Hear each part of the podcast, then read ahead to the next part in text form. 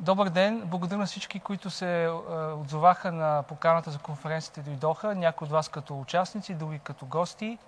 Искам първо лично да благодаря на Нона Нейчева, на доктор Вера Любенова, на Стела Гъдевска, на други хора, които ми помогнаха да организирам всичко това, на Тодор Попов. Идеята за конференцията беше, защото аз, освен че преподавам в университет, преподавам и в училища, където се опитвам да внуша някакви чувства към математика, физика и информационни технологии. Има някои ученици, които вече учат в Запади или Български университет и физик, вероятности, информационни технологии, анализи на данни, след като бях от хуманитарно училище, в което математика всъщност не се изучаваше особено много. Моята цел е отново да, да върна любовта към учението. Част от целта. И аз съм човек, който идва от семейство, което е с хуманитарен профил до някъде. Моята баба е един от най-добрите русисти в България и учители, най-добрите учител, който познавам, може би. И имам родители инженери, инженер-химици. Съответно, аз съм така сплав. Винаги така съм работил. И това, което ми прави впечатление в историята, когато чета история, е колко различно е било образованието до Ренесанс. Колко интегрирано е било всичко, каква роля за зимната подкрепа между науките и изкуствата има още от древна Елада. Още Квинтилиан, това е първият педагог на държавна работа, който обяснява, че аз готвя ретори, но за риториката са нужни качества, свързани с математика, с аритметика, които може да не се виждат, както от съставките на една супа може да създадем нещо вкусно, може да създадем нещо ужасно, същите съставки. Те не се виждат, но те взаимно си преливат, взаимно се подкрепят. И аз исках да обърна това внимание, защото в днешния свят има изключително тясна специализация, а са нужни интердисциплинарни изследвания. Аз участвам в такива. А, дали палеогенетика, дали клинични данни. И точно проблема е, че сме много специализирани. А също времено ни трябват хора, които да могат в областта на философия, в областта на лингвистика, в други области да могат да пренесат а, тази култура, която би им дала математиката или физиката.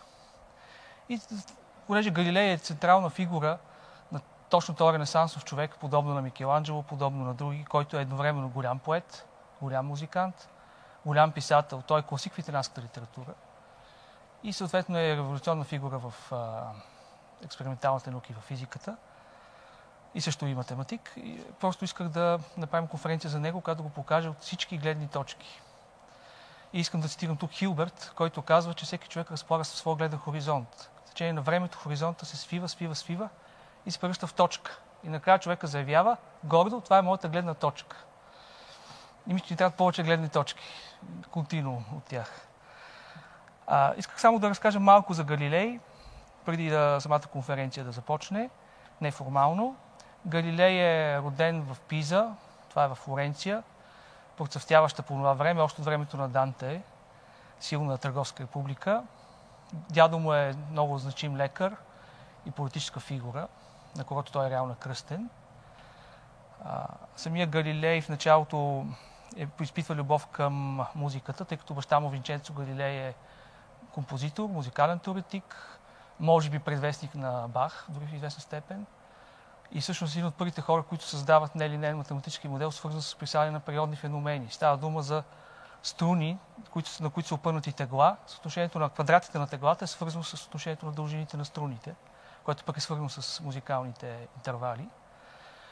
Тази любов към квадратите Галилей наследява и използва многократно. Също така той е отличен свирач на лютния.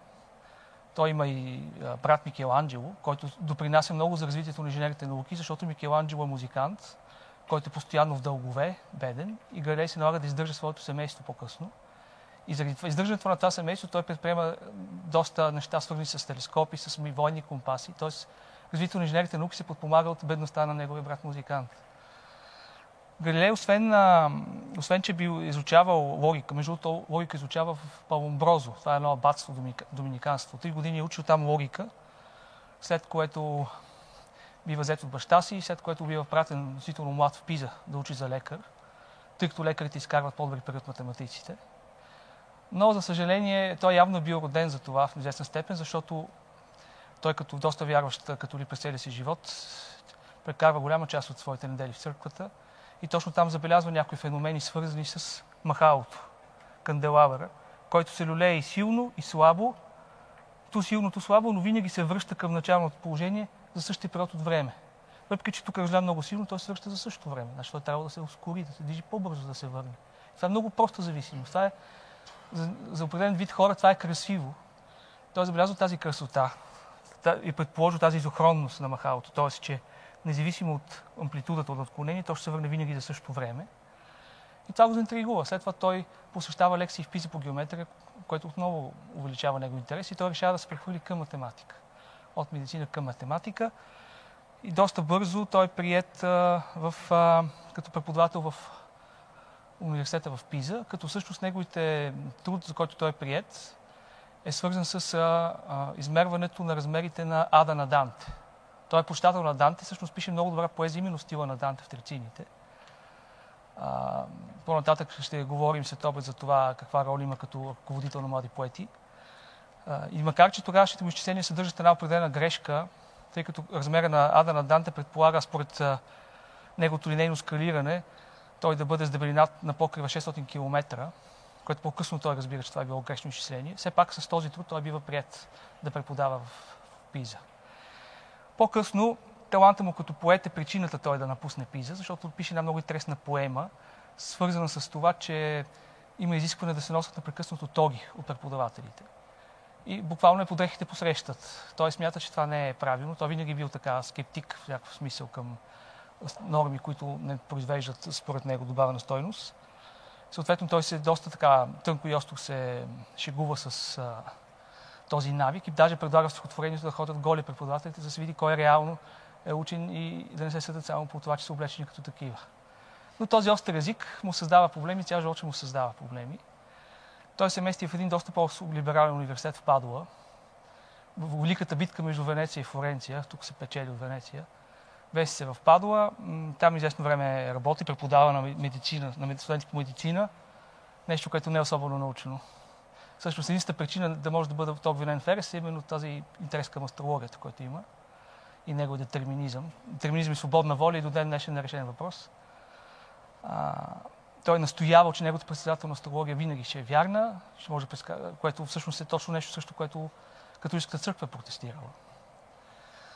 А, и не е осъждала, не е харесвала, тъй като това противоречи на свободната воля. След, след неговото преподаване в Падуа, в което той започва своите изследвания, той е първо последовател на Аристотел, след това среща неща в Аристотел, които не е съгласен. За някои от тях е прав, не за всички. След което започва неговите творческа работа като учен. А, около 1608-9 година той създава, пресъздава телескопа, но той го прави по-добър по научен метод, прави го да увеличава над 30 пъти, наблюдава Луната, наблюдава нейните повърхност, правилно заключава, че това, което се вижда там според нас са свързани с кратери. Той също от най- най-ранен етап като учен, той е имал отворен ум. Той не е имал фиксирани предпоставки, които да, да насочат ума му на някъде. Той наблюдава и е правил изводи от наблюдаването. Не винаги верни, много грешки има. Дори в лекцията си в Пиза има такава грешка, която едва след осъждането му той ще поправи книгата си. Но въпросът е, че той е имал поглед към нещата, който не е бил ограничен. Това му е помогнало. След това той става, негов покровител става Козимо Медичи, който е бил покровител на Микеланджело, който Микеланджело също е доста добър поет в стила на Данте отново. Сянката на Данте продължава така да бъде мощна. Тогава започват някои по-сериозни негови действия, свързани с науката, свързани с а, падането на телата, с, грави... с а, леките и тежките тела срещу идеите на Аристотел по физика. Ще имаме експерименти по тази тема, ще се говори от специалисти подробно. А, по това време той пише кореспонденция с една доста влиятелна жена Маргарита Строчи, която е образована и, и, от Лука Валерио математика която имала такъв кръг културен, в който кани хората от Флорентинската академия на рисовете, към която и той принадлежи. И всъщност тя помогна да се популяризират неговите астрономични наблюдения. Той е един от хората, които първи наблюдават спътниците на Юпитер, Ганимед, Калисто, Йо. Те са кръстени от друг италиански наблюдател, който по това време ги наблюдава. Но той е един от първите, които веднага се предполага, че това са спътници, които се въртят около Юпитер. Тоест не всичко се върти около Земята популяризацията на тези негови идеи, както и на прясно излязло от звезден вестител Сидерос Нунциус, се прави от Маргарита Строча, която е доста влиятелна. По това време тя е вече вдовица и се бира в един такъв сурок културен кръг, който се фокусира върху литература, върху поезия, тъй като Галилей е почитател на тосканската речи на стила на Данте, тя също, това също ги събира. Всъщност тя иска от него съвети за поезията. Именно с това, че той е известен, че той, както се казва на български, не цепи басма никому.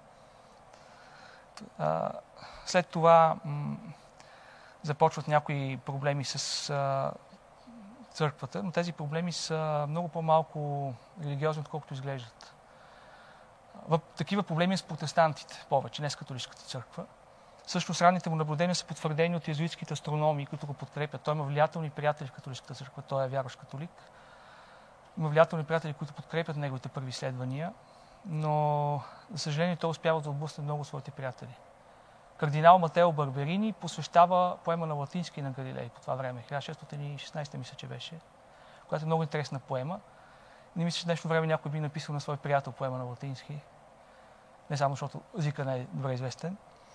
Но същия кардинал Матео Барберини, когато става папа, вече ще бъде основният противник на Галилей и основна причина този странен процес да завърши по този начин. Академик Тодоров има също доста интересна статия по тази тема на български. Има и в неговата книга. А, Галилей успява да печели врагове с това, че той има много остър език, се подиграва много добре.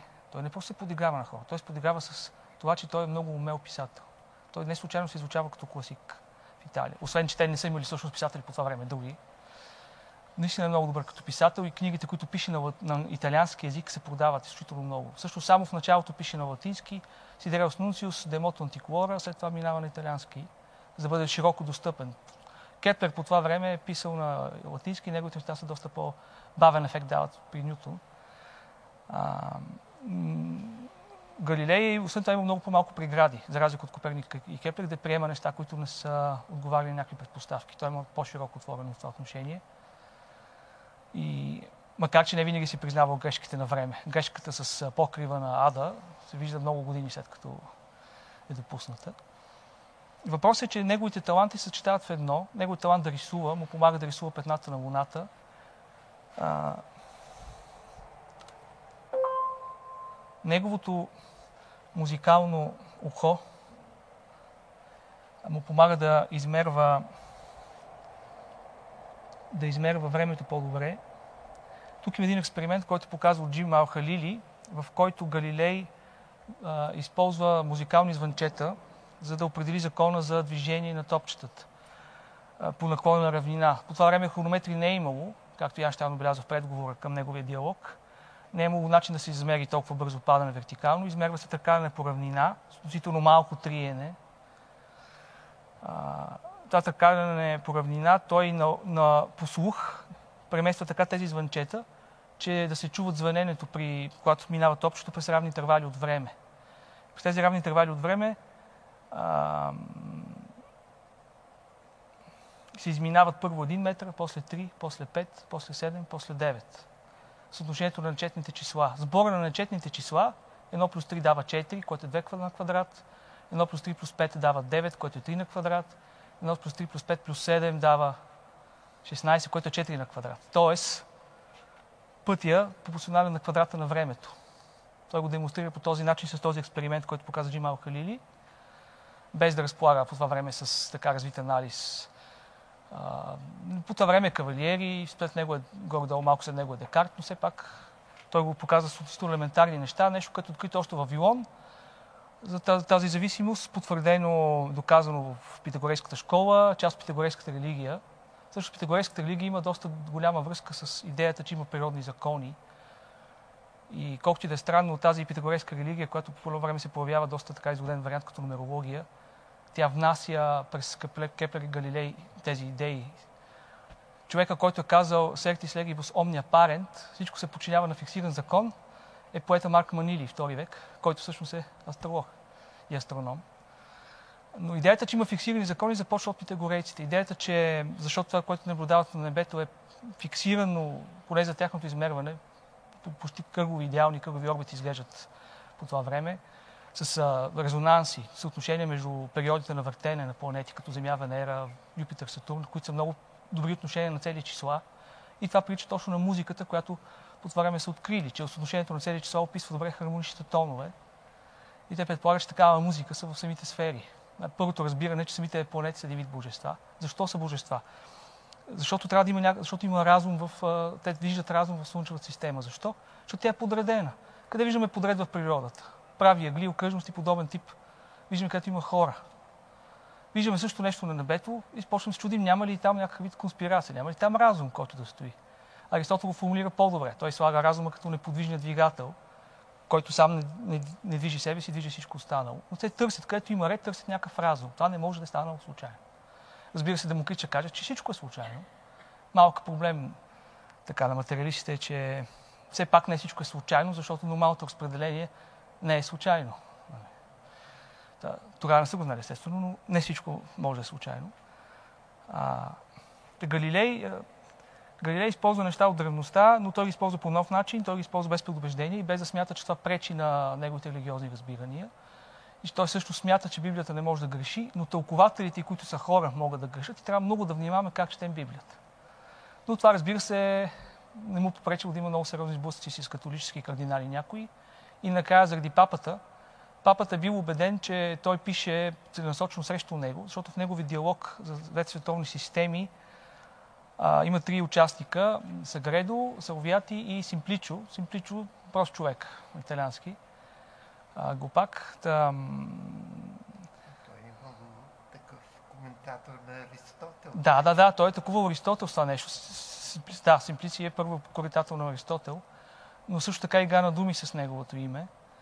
И той, макар че атакува Аристотел с това нещо, кардинали успяват да убедят папа, папата, че той е също атакуван, че стила на писане, който е вложил, прилича на аргументи на папата и на начин по който той говори. С правилно изваден от контекста текст, много неща могат да се случат.